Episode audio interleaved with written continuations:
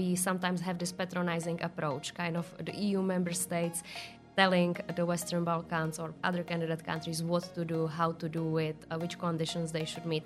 But we are kind of lacking uh, the understanding of their perceptions of reality and um, kind of taking away their agency in the process we had a visit of you know prime minister of albania to, to serbia and this was after 60 plus years. Now you know they're seeing each other every month you know like maybe sometimes twice a month. We have achieved that. Hello and welcome. This is budapest outlook the podcast of the hungarian institute for foreign affairs. My name is andras braun program officer at the international republican institute and I will be the host of this episode that we are recording on the second day of the Budapest Balkan Forum. With my guests, in the next couple of minutes, we are going to discuss the future of regional cooperation in the Western Balkans.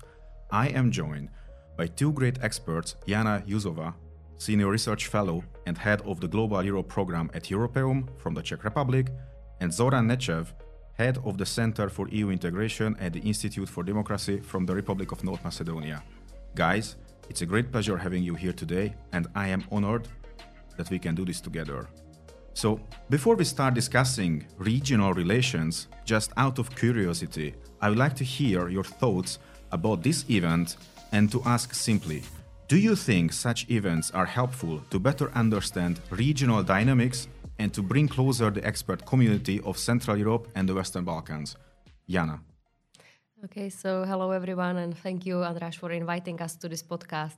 Um, when it comes to your question, uh, I would say just of course, uh, absolutely. Uh, I believe exactly this uh, this kind of fora. Uh, bringing together researchers, experts, and also policymakers uh, from our region of Central Europe and from Western Balkans, or potentially also Eastern European countries, are absolutely crucial in building bridges, uh, deepening the understanding of the realities on the ground, and uh, also, of course, networking and uh, creating some meaningful connections. Excellent, thank you, Jana. Zoran, what is what yeah, are your I can, views? I can I can only compliment what what Jana mentioned. I think it's it's much needed. Uh, this is one of the forums in which you know people from and experts from Central Europe and also from from the Western Balkan or let's say wider Southeast Europe which is even more important, uh, are gathered and crucial uh, and important uh, discussions are being made. I really like what we have heard this this this year's forum that we have moved and even that there is a change in the name from the Western Balkan Forum to Balkan Forum, which is quite important because especially you know coming from a country with a numerous bilateral issues you know imposed by member states, it's much important to have the bigger picture and also to discuss issues which are also concerns of member states in um, uh, in in the Bal- in the Balkan region. So yeah, keep on the good work, and uh, I'm really proud that I can be here. All right, thank you guys. So now let's turn to the topic of our discussion today. Um, so Zoran. As you mentioned, you are coming from Skopje, um, and I would be really curious to hear your views how the Western Balkan region looks like from your perspective, and if you could just, you know, please summarize to our listeners the current challenges the region is facing, with including the bilateral ones that you that you just mentioned. Yeah, I think that it's it's a region. Uh, it's a region which is uh, on the path towards the EU for quite some time. Um, obviously, the the Russian uh, war in Ukraine changed um, a lot the perspectives of the region. I wouldn't say that the strategy of the EU has changed, although there are some significant changes, like the increased engagement of certain member states, and there are certain movements, uh, of course, uh, on on on this EU path. Bosnia is one. Uh, we are also there. Uh, plus, we have some movements, at least on on on the Kosovo-Serbia uh, dialogue. But this is more, as I see it, as a consequence of the war in Ukraine and giving candidate status to Ukraine.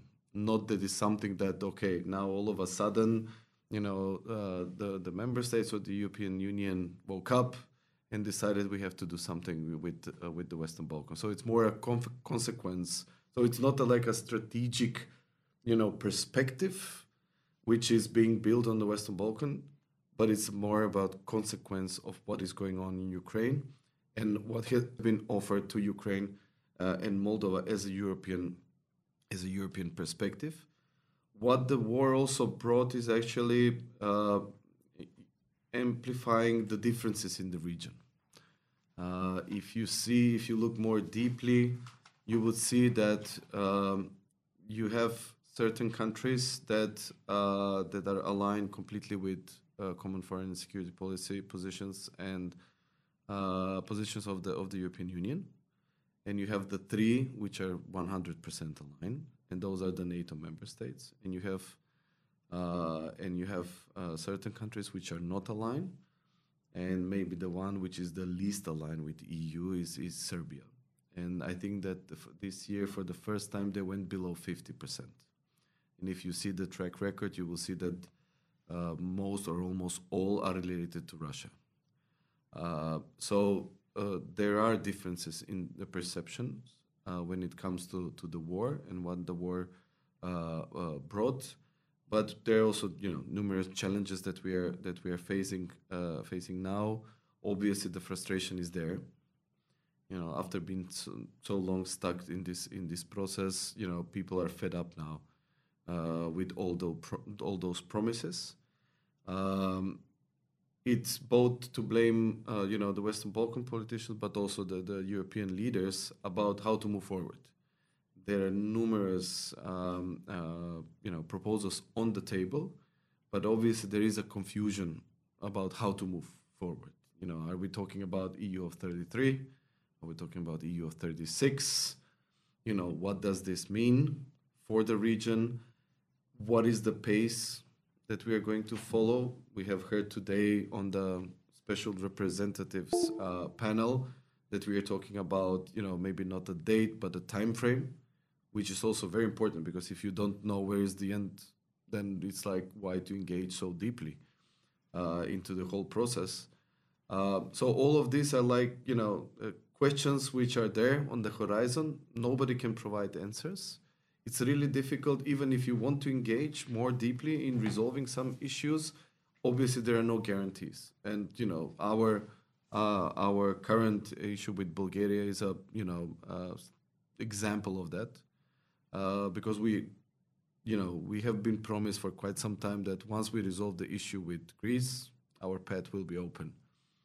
And then boom immediately after the resolution with greece we got the blockage from france and the Netherlands, not to forget those countries. And then somehow this was also an encouragement for others to block and then ask for certain things which don't have any kind of relations with the with the EU accession process, which in a way opened the Pandora box, you know, of incorporating this kind of identity issues within the process, and this could be create problem on a long run so we have to find a way how we can, you know, once this damage was done, how we can uh, at least try to decrease the consequences as much as possible because other countries are waiting on the horizon to use the same the same uh, methods as the countries that uh, that used them before. No, indeed. Unfortunately, I must say that I completely agree with you on your last sentence. Not not just with your last sentence, obviously, but yeah, there are indeed other countries and external powers on the horizon, which are not so external most recently, mm, right? Yeah, uh, uh, yeah. But listen, first of all, Zoran, thank you, thank you for this excellent and very concise uh, summary. And let me turn to to Jana now. Um, so, Jana, of course, I invite you to to react to to what Zoran just said. But on the other hand, I would like to also hear your opinion. So, what do you think from a regional perspective, and especially from a Central European perspective? What are the good or the best practices that we, countries of Central Europe, could share with the Balkans? Uh, well, I will actually uh, kind of follow up uh, on what Zoran was saying just at the end uh, of his part. Uh, because when I thought about this question, um, I think the, the most important good practice from uh, our Central European regional cooperation from different formats, and they are numerous, is actually the flexibility and the ability to overcome bilateral issues for the sake of regional cooperation. So uh, it's not uh, that the bilateral issues, identity disputes, uh, and so on, and um, you know disputes over legacy of the history and stuff like that, where the issues just in the Western Balkans, they are actually very much present also in Central European space. Uh, but uh, it never really hampered uh, the cooperation in large regional cooperation formats. So, uh, for example, in Visegrad Group, um, there still are issues between Slovakia and Hungary, um, based actually also uh, on, on issues of the past. But uh, in the same time, uh, quite recently, Czech Republic and Poland had a quite a big dispute uh, over the Turów mine, and it ended up at the European Court of Justice uh, to, to be resolved. And uh, still, it actually didn't, all these bilateral issues uh, didn't somehow harm the cooperation in the Visegrad group. I mean, there are other reasons why the cooperation is problematic right now, uh, but it was not because of bilateral issues. And I think this is uh, perhaps the most important lesson uh, that the Western Balkan countries could, and especially the Western Balkan leaders, could actually get inspired in our part of Europe. Uh, in the same time, uh, another important feature of cooperation in Central European space is uh, the flexibility of the formats. So uh, last, uh, actually, yeah, yesterday uh, we had this panel discussion on regional cooperation formats in the Western Balkans with the title "The More the Merrier." And uh, while I think there is no point in multiplying the regional cooperation platforms uh, if we don't have agreements on the basic things and if the political leaders actually don't see the added benefit of regional cooperation per se, uh, then um, when it looks when we look at uh, Central Europe, the situation is a bit different because there are also very very many uh, regional cooperation formats, uh, but still the principle of flexibility applies. So, uh, for example, my country, Czech Republic, um, we are member of um, many uh, different platforms in Central Europe, uh, which have uh, different memberships, uh, different size, different purpose. Uh, and we kind of try to tailor our foreign policy strategy or regional policy strategy according to what we want to achieve through these different platforms. So the goals are different, the, the settings are different, and sometimes the agendas even overlap. Uh, but uh, when we are talking about the same topics with different sets of partners, uh, again, we are able to actually arrive to different conclusions. So, for example, uh, to be more concrete, uh, when it comes to the Czech Republic's interest in the Western Balkans and enlargement, uh, our natural partner, of course, is the Visegrad Group, but in the same time, we are pursuing this agenda also through the Slavkov or Austerlitz format together with Slovakia and Austria.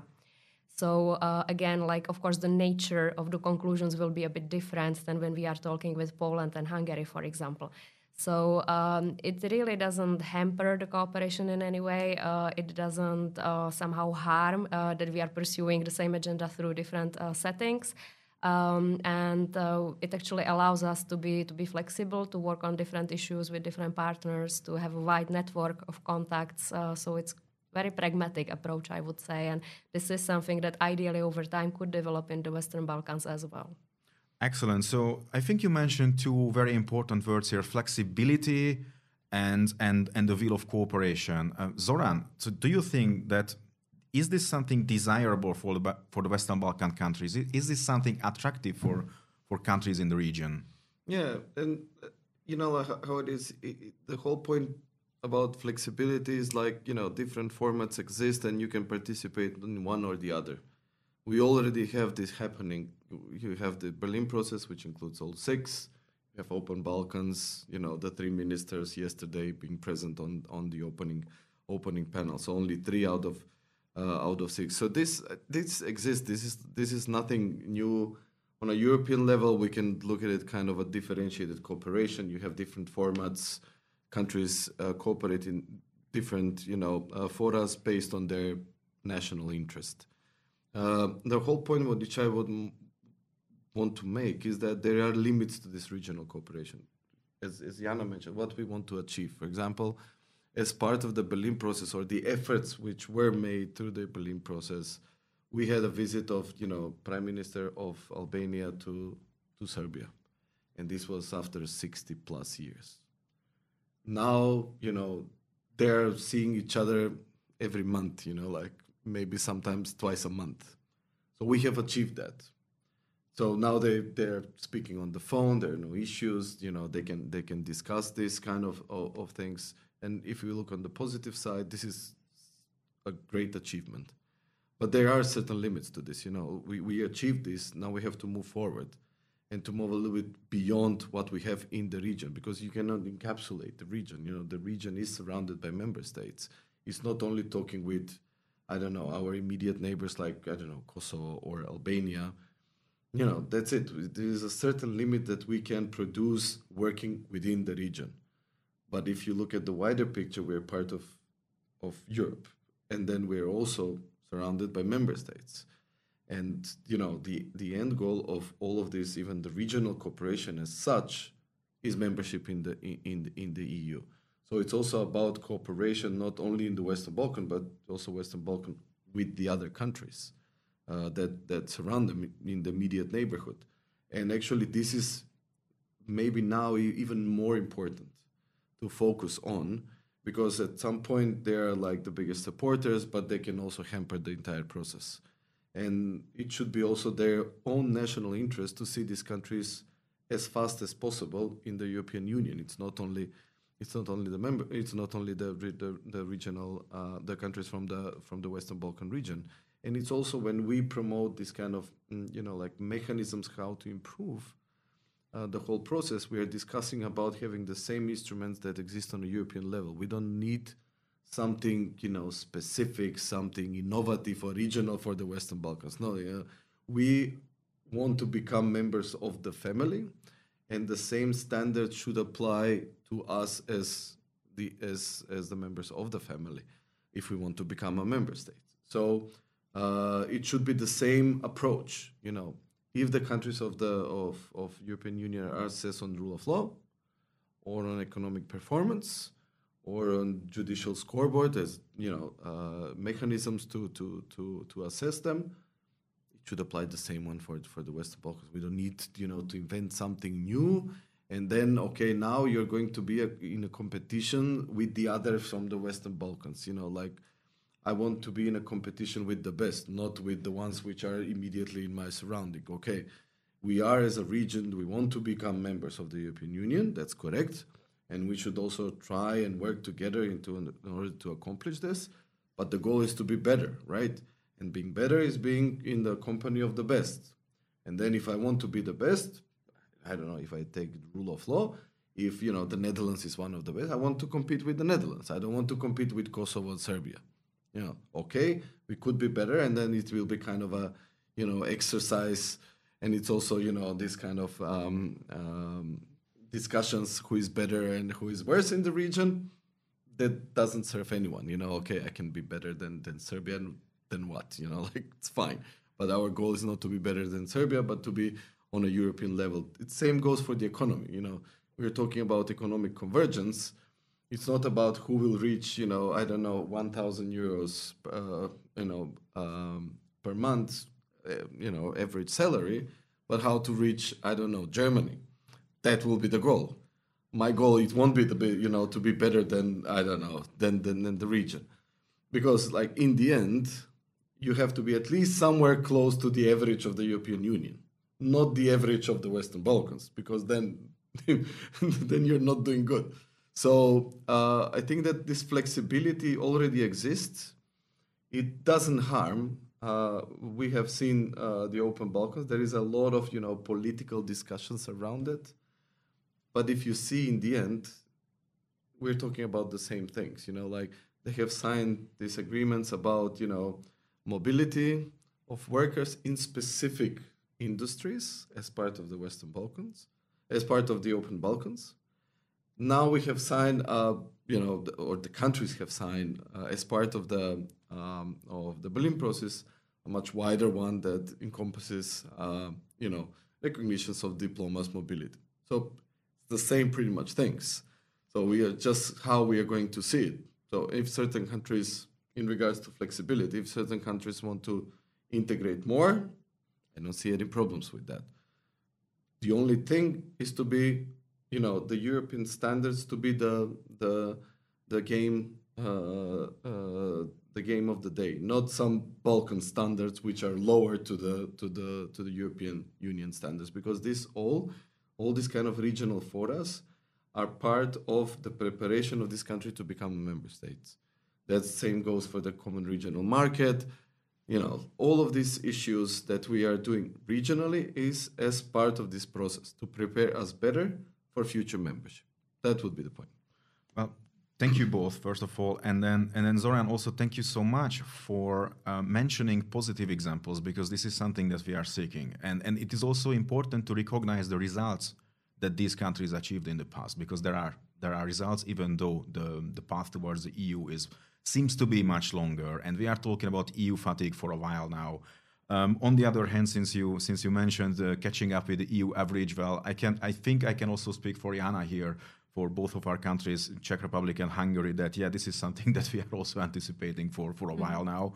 Um, it's in it's indeed a, um, a long road. So um, yeah, since we are approaching towards the end of this episode, let's talk a little bit about the future and f- about the future perspectives for a moment. So. Um, I'd like to hear your opinion about potential of, of cross-regional cooperation and the perspectives about, about this. Um, do you think, Jana, that the Western Balkan countries could benefit if they are involved in the already existing regional structures, such as, I don't know, you mentioned a, a good couple of uh, already existing initiatives, but we could also mention the Three Seas initiative, for instance. Um, so I'd like to hear your thoughts about it. Yeah, mm, it's actually very relevant questions, uh, a question, and it relates well to what uh, Zoran was talking about. That we should not be supporting just uh, regional cooperation among the so-called Western Balkan countries, but more importantly, perhaps uh, their connections with their partners who are already in the European Union and who are surrounding this region. And uh, in this regard, um, oh, well, first of all, uh, there are already some either existing um, means of cooperation, let's say, and also some talks about how to enhance this in the future. Uh, so when we talk about uh, cross-regional or inter-regional potentially cooperation, uh, then actually Visegrad Group uh, has been cooperating or uh, at least had regular meetings with the Western Balkan counterparts and um, somehow shared their experience, gained know-how through Euro-Atlantic integration, democratization, um, shift towards uh, market economy. Uh, so, kind of our practices, our experiences, but also uh, the lessons learned, which were not maybe so positive. Uh, there have been already uh, some channels how to share this uh, with Western Balkan Six. So that's one example. But now, when you speak more specifically about the Three Seas initiative, that's actually very interesting because um, the whole initiative, which brings together 12 countries, basically from Baltic to the Adriatic Sea, um, from Central and Eastern Europe. Uh, actually uh, underwent uh, this kind of reform, uh, I would say, in, in, the way we think about it uh, in the past year, also in reaction to the war uh, in Ukraine. And the shift was that um, suddenly we don't think about it only as a gathering, bringing together European member states, but we are currently looking into the potential how to engage more with countries aspiring for EU membership. So um, I believe in summer of 2022, um, actually Ukraine got this uh, partner status uh, or associated status to the Three Seas initiative. Uh, so there will be some enhanced cooperation in this regard. Uh, but uh, the memorandum back then also talked about the potential of doing the same for other candidate countries or countries aspiring for EU membership. So also concerning the Western Balkans. And in this regard, I think it's very, very important and very beneficial for uh, the, these countries to actually cooperate with these uh, regional groupings uh, of uh, EU member states. And I think it's important for two reasons, and uh, especially Three Seas initiative is very relevant in this regard. Uh, because um, we talked about um, you know the infrastructure problems in the Western Balkans, how the lack of connectivity is affecting actually also economic development. Mm, but also people to people mobility and other factors. So, uh, in this regard, uh, Three Seas initiative uh, might be the perfect format to actually address this. So, it would uh, not only um, contribute or support development infra- infrastructure in these regions, but also actually connecting them better with the neighboring EU member states, which will be more and more important in the future. But um, I would like to emphasize also another aspect of uh, this cooperation or integration to some extent uh, between EU member states and uh, the candidate countries. And this is the aspect of socialization and building mutual trust and deepening, deepening mutual understanding. And uh, this shouldn't be overlooked uh, because uh, so far uh, we sometimes have this patronizing approach, kind of the EU member states telling the Western Balkans or other candidate countries what to do, how to do it, uh, which conditions they should meet.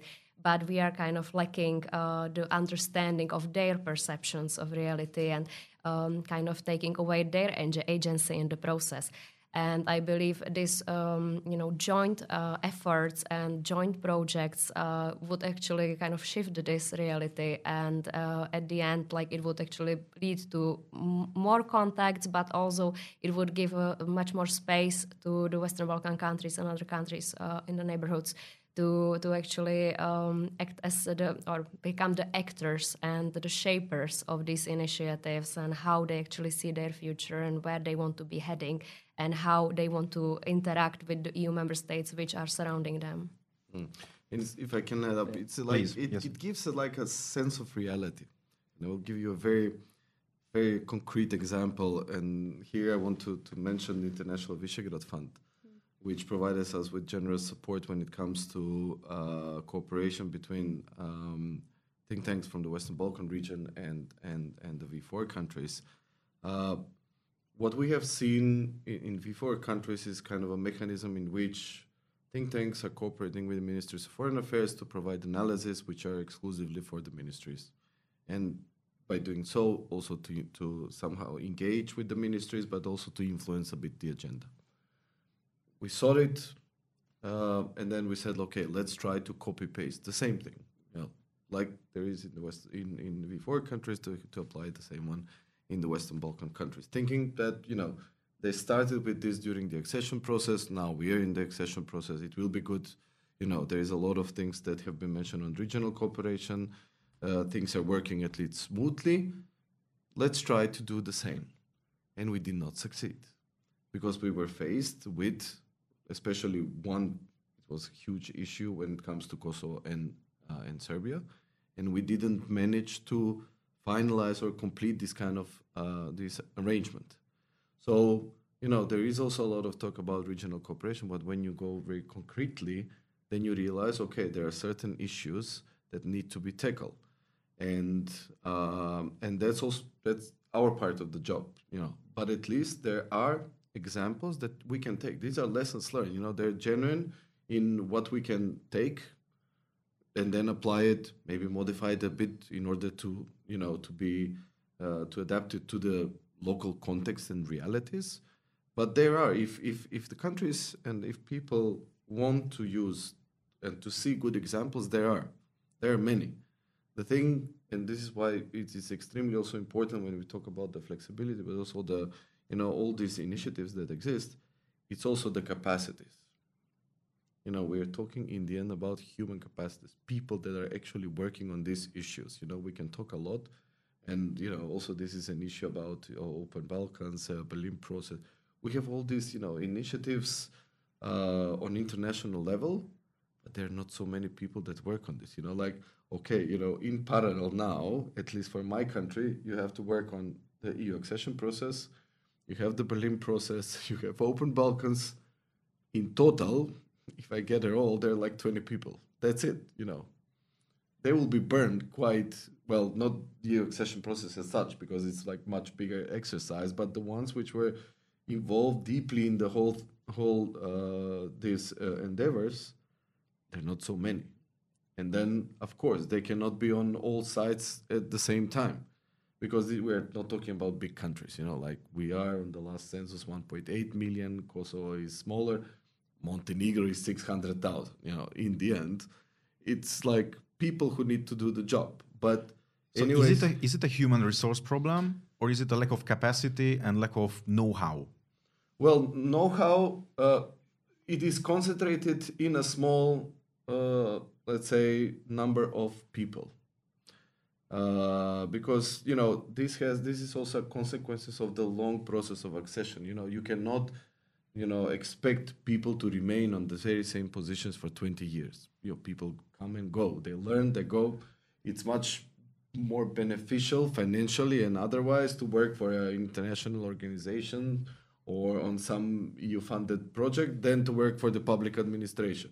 If there is no motivation, that which is the main driver, at least according to me, to work for the administration because they're not, you know, the salaries are not great. But you know, if there is no motivation, if you don't see the benefit at the end of the process, then people move on. You know, they will move to another place. So it's a it's a combination of both. I would say. You know, uh, capacities need to be built. You know, we are. You know, you cannot negotiate in all chapters.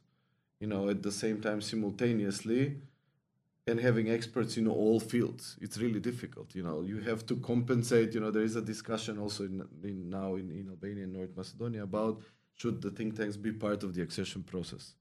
Because like some countries can afford it some cannot. For example montenegro's example is that they have to be because there are no people that, that will work in our case it will be the same. You know you need to build capacities over time. It's not an easy you know you cannot pay someone and come you know you can hire all these foreign experts. They will come do the job and leave. In the end you have to implement it. So you need to build a you need to build a, uh, the capacity. So i will end with this. There is a lot to be learned from the v4 countries. Uh, i think if we want to look at the positive examples there are many and we need much more communication and people to people contact when we started a couple of years ago I will talk from my personal experience. We didn't know anyone in V4 countries, to be honest. Now, wherever we go, we have friends. It's much easier to to cooperate and find and find, you know, people and information about certain things. We cooperated with Jana quite closely during the Czech presidency. You know, they're writing a non-paper. Who should we meet? How should we influence?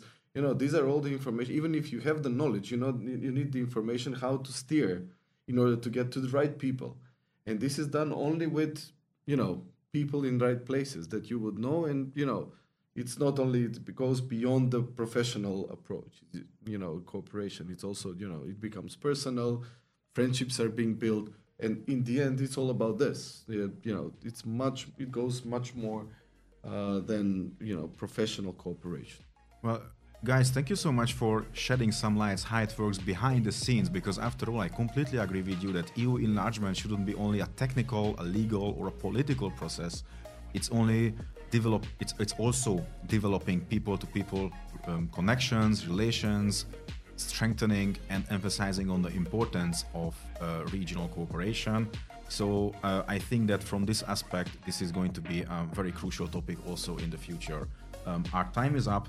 Uh, so once again, thank you very much for your time, Jana and Zoran. Safe trip back home.